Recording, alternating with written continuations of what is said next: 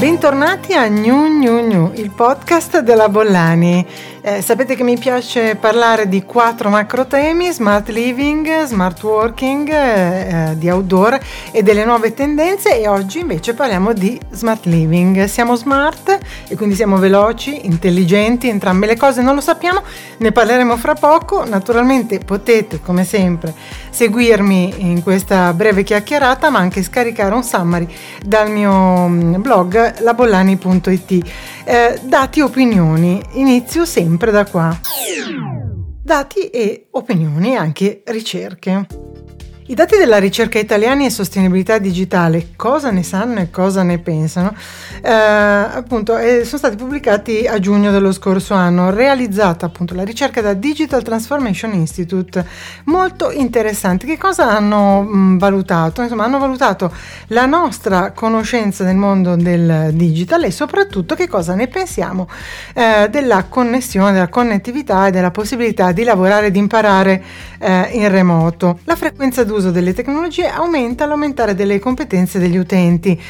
Sono infatti il 55% gli utenti regolari di strumenti di smart working e di didattica a distanza che hanno un livello buono di competenze appunto digitali. Se si guarda invece a un pubblico che ha una competenza diciamo più ristretta, insomma più bassa, la percentuale degli utenti scende al 22%. Stesso discorso per quanto riguarda i servizi legati al commercio e al turismo: 37% gli utenti regolari che hanno una buona conoscenza del digitale, e scende al 15% la percentuale di chi ha invece una competenza un po' più bassa.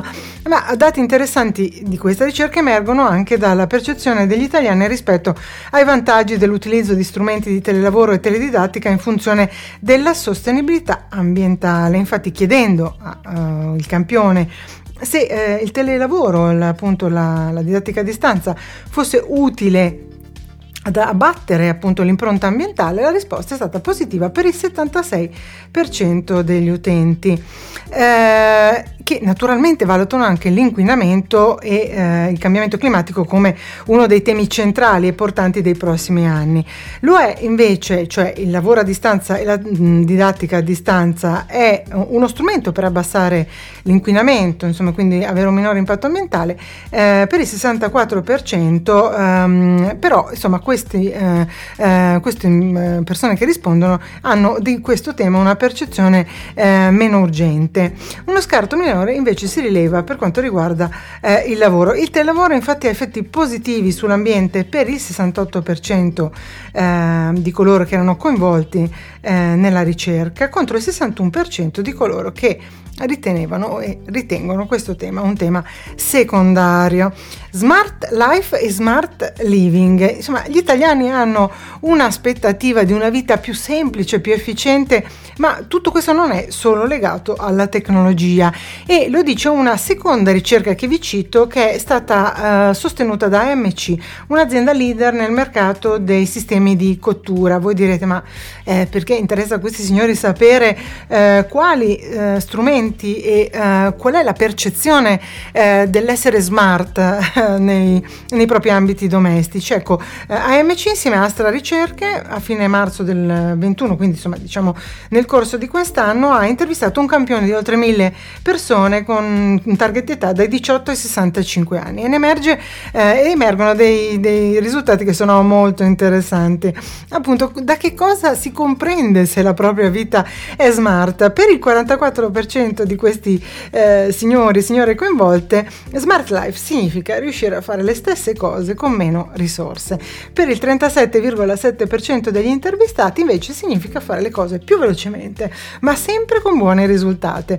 Un terzo degli intervistati, circa il 35%, interpreta invece la smart life, la vita più smart, come la capacità di fare molte cose con successo, e ancora il 31% associa il termine smart al fare le cose con buon umore, anche con un atteggiamento positivo. Ecco, quindi Essere smart non è una questione, come dire, univoca, non ha una percezione univoca. Soltanto un intervistato su due ritiene che la propria vita sia smart, e questo dato è trasversale per tutte le fasce d'età, anche per tutte le regioni, anche il genere, e la metà, anzi più della metà degli intervistati ha affermato di desiderare una vita più smart nei prossimi 1 o 2 anni, insomma, e quindi farà di tutto per raggiungere una condizione di vita più confortevole.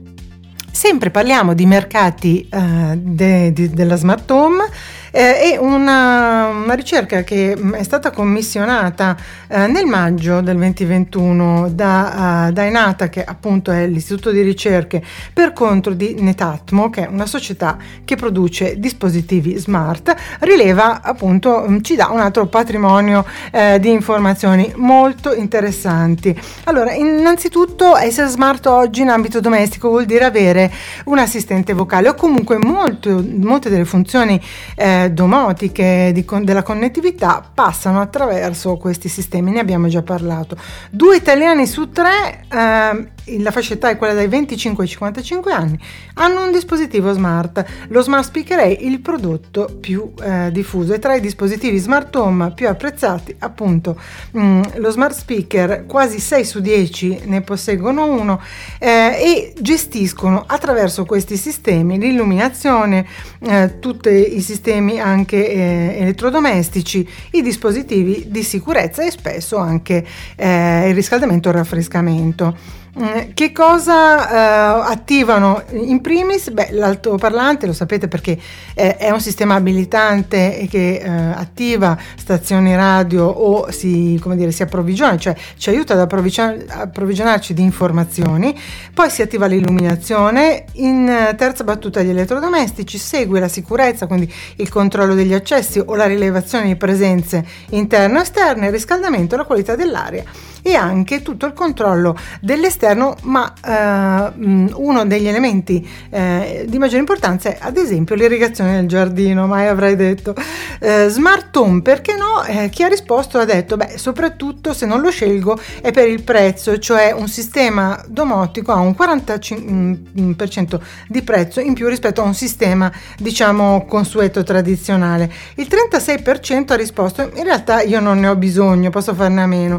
Il 24% non è certo che i dati rilevati o comunque immessi nei sistemi domotici siano sicuri, e poi 6% perché in realtà che non è questo il tema vincolante della domotica e delle case smart, e appunto 6% dice non lo scelgo un sistema domotico perché è difficile da installare. E perché invece sì? Gli intervistati dicono perché è confortevole, cioè consente di avere una casa con molti più comfort, ho maggiore sicurezza per il 38% degli intervistati, 33% è in realtà un sistema che automatizza alcuni processi, alcune funzioni, il 31% dice mi aiuta ad essere più sostenibile, e sappiamo appunto che nel controllo del riscaldamento e raffrescamento questo è assolutamente vero. Il 77% del pubblico coinvolto ha dichiarato che vuole entro l'anno, quindi entro il dicembre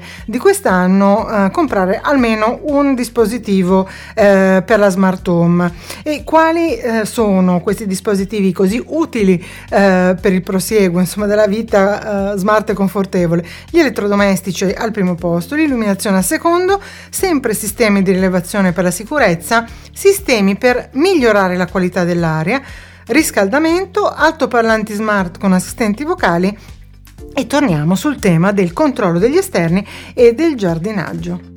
Quando si parla di intelligenza, di smartness, non si può non parlare di etica, e vi ho inserito nel mio summary un articolo di Angelo Luigi Camillo Ciribini, che è docente all'Università degli Studi di Brescia, che da molti anni frequenta il mondo del digitale, perché secondo l'autore il mondo del digital è abilitante per i fattori di sviluppo dei prossimi anni, e quindi i valori emergenti come lo sviluppo sostenibile, l'inclusione sociale, l'economia circolare, la neutralità climatica. Quindi questi temi sono temi sui quali bisogna lavorare molto, costruendo teorie generali che coinvolgano un pubblico di pubblici amministratori, ma anche di decisori politici, anche di istituzioni finanziarie che nei prossimi anni investiranno nella trasformazione e transizione digitale. Tecnologia. C'è chi anche tra i privati e nel mondo delle aziende sta investendo nel settore del well living o comunque smart living. Vi cito il caso di Comoli Ferrari, che è uno dei maggiori distributori di soluzioni per l'impiantistica elettrica e idrotermosanitaria in Italia, naturalmente, che sta realizzando il primo polo del well living a Novara, ed è un centro di ricerche proprio sulla casa del futuro. È interessante anche che questa necessità venga da un distributore, cioè da quei punti di vendita che sostanzialmente vendono anche prodotti da banco, non soltanto, sempre di più sistemi e sempre di più offrono soluzioni integrate al mondo delle costruzioni. E appunto questo polo nascerà a Novara. È un progetto di networking no profit, questo lo dice l'azienda, aperto alle imprese, alle università, ai centri di ricerca, agli enti e alle associazioni, ma anche ai professionisti e agli individui, cioè a chiunque voglia lavorare su questi temi, per costituire una community professionale che lavori sull'integrazione delle tecnologie, dei servizi, degli strumenti, delle competenze. Spesso lo abbiamo detto anche nei precedenti podcast, che il mondo della smart living è un mondo fatto di soluzioni singole per la maggior parte, non di sistemi, di piattaforme, ma appunto di singoli device molto intelligenti, che però spesso hanno difficoltà a interloquire tra di loro. E questo nuovo polo ha come obiettivo quello di servire, di fornire servizi integrati e anche di identificare modelli operativi, anche di definire un quadro normativo in evoluzione sicuramente, ma che si sposi con un'idea di mondo che è quella dei prossimi anni, è quella del futuro. Common Future by Design è il payoff che racchiude lo spirito dell'iniziativa, quindi poi nel mio summary troverete il link per approfondire. Ma tutta questa smartness alla fine a che cosa serve, oltre che a rendere molto confortevole il nostro modo di vivere? E vi cito un caso che mi ha molto colpito, ed è Helinus, si chiama Helinus, è un rivoluzionario sistema di assistenza domotico voluto e sostenuto da Giorni in partnership con l'Università della Sapienza di Roma e Data Wizard. Il progetto è stato finanziato anche dalla Regione Lazio. Che cosa, come funziona questo Helinus? Combatte l'isolamento sociale, quindi è si propone come un sistema prioritario centrale nei servizi di long term care e di cura geriatrica, cioè un sistema che rileva a casa dell'assistito il suo stato di salute psicologico. Quindi il sistema è composto da sensori IoT e wearable, cioè che vengono indossati dal paziente per monitorare e supportare le attività di vita quotidiana.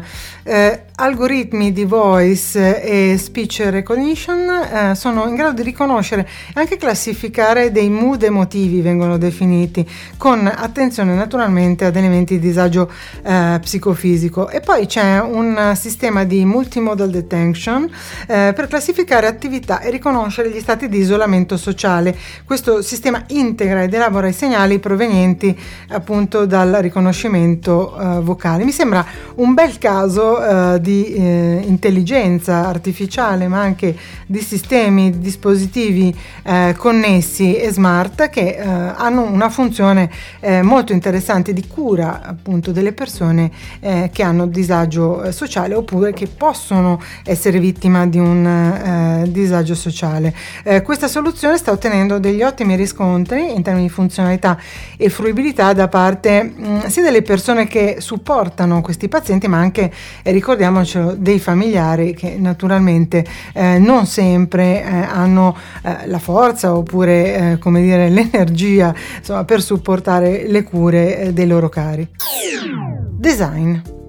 Sapete che chiudiamo sempre parlando di design e poi trovate nel mio summary qualche consiglio, qualche link a chi produce sistemi, prodotti, ma in questo appunto breve chiacchiera mi piaceva segnalarvi una cosa che mi ha molto molto divertito. Questa compagnia giapponese Gatebox ha realizzato degli ologrammi a grandezza naturale. Adesso noi ci chiaramente affidiamo ad Alexa o ai nostri compagni vocali, supporti vocali, ma questi ologrammi diventeranno probabilmente delle realtà, una realtà.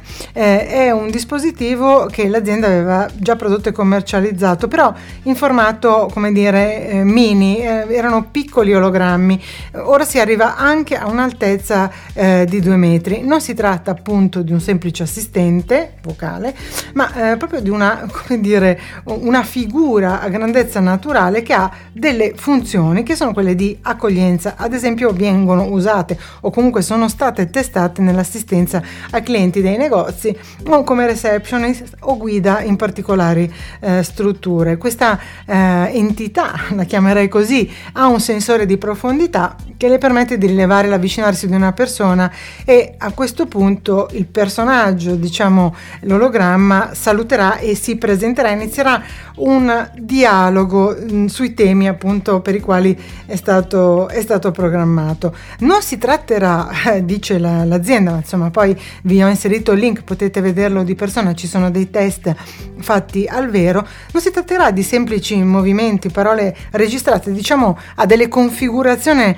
prestabilite, ma la mimica facciale, il tono della voce, insomma tutto risponderà allo stato d'animo del momento, quindi in risposta all'interlocutore. Questo per definire, come lo dice la stessa azienda, un'esperienza unica. E quindi prepariamoci a sostituire i nostri assistenti vocali con degli ologrammi al vero. Devo dire che è una cosa che mi interesserebbe molto.